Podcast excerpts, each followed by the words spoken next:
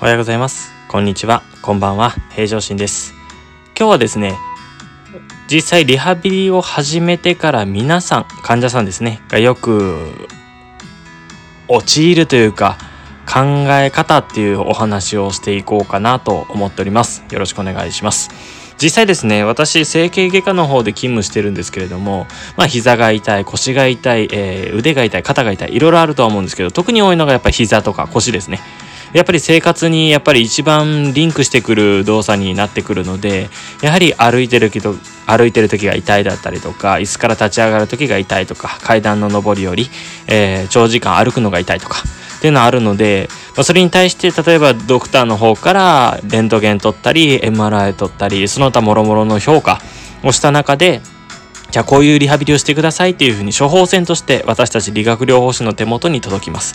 でそこでいろいろお話をお伺いして、実際に評価ですね、どのぐらい曲がるか、今日は例えばの話なので膝でお話はしますが、どのぐらい曲がるか、どのぐらい筋力があるか、実際歩いている時の歩様、歩き方ですね。で、それに差がないのかっていうのをいろいろ評価をさせてもらった中で、じゃあこの人には今こういうものが必要だ。例えば柔軟性がやっぱり低下しているので、柔軟性をまず良くしようと。で、逆に、筋力が弱くなっているので、そこの筋力を補うためにリハビリをしようっていうふうにお話をするんですけど、皆さんがちょっと陥りがちなのが、その時に来てすぐパッと良くなって、劇的にですね良くなって帰るって思われる方がほとんどなんですね。実際痛みの方も10分の10ですね、 100% 痛かったのが軽減することはありますが、きれいさっぱりゼロになるっていうのは正直ほとんどない。で、じゃあ何をしたらいいかっていうのは、もちろんその程度にもよりますけれども、私たち理学療法士から提示させてもらうセルフトレーニング、いわゆる自宅でやる運動ですね。それがとても大事になってくるんですが、やはり痛みを治してほしい。もちろん私たちども1回でやっぱ痛みを取りたいっていうのはあるんですけれども、やはりお互いに協力が必要になってきます。そこが皆さん陥りがちな、考え方といいますかになっております。だから、どうしてもですね、痛くなって病院に来るっていう風なのが当たり前で、私たちも病院に来た人はやはり健康的ではなく、何かしら問題がある人なんです。だからその問題があることに対して分かりやすく説明して、それを理解をいただいてリハビリに入っていく。その手順がどうしてもしっかりできてないと、ムンテラって言うんですけど、それができていないとこういうズレが起きてしまうんですね。なのでそういうことを見ていく中で、私平常心が思うことは、日頃から予防できる方法ないかなっていうふうに気づいたんです。なので実際こういう音声でのヒマラヤさんで使ってる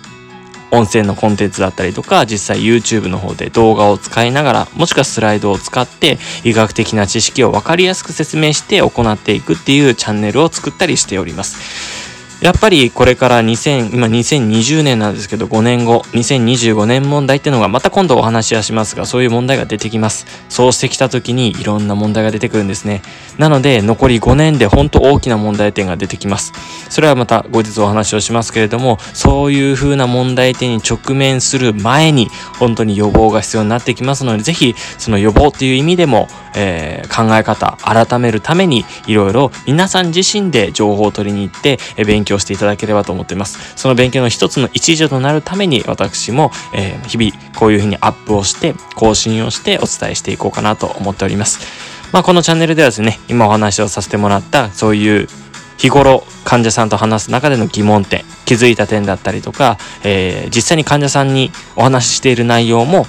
分かりやすくですね、具体的に音声として伝えていくように努力してやっておりますので、お時間あられる方はぜひ毎日聞きに来ていただければと思っております。では今日はこれで終わらさせていただきます。ご清聴ありがとうございました。それではまたお会いしましょう。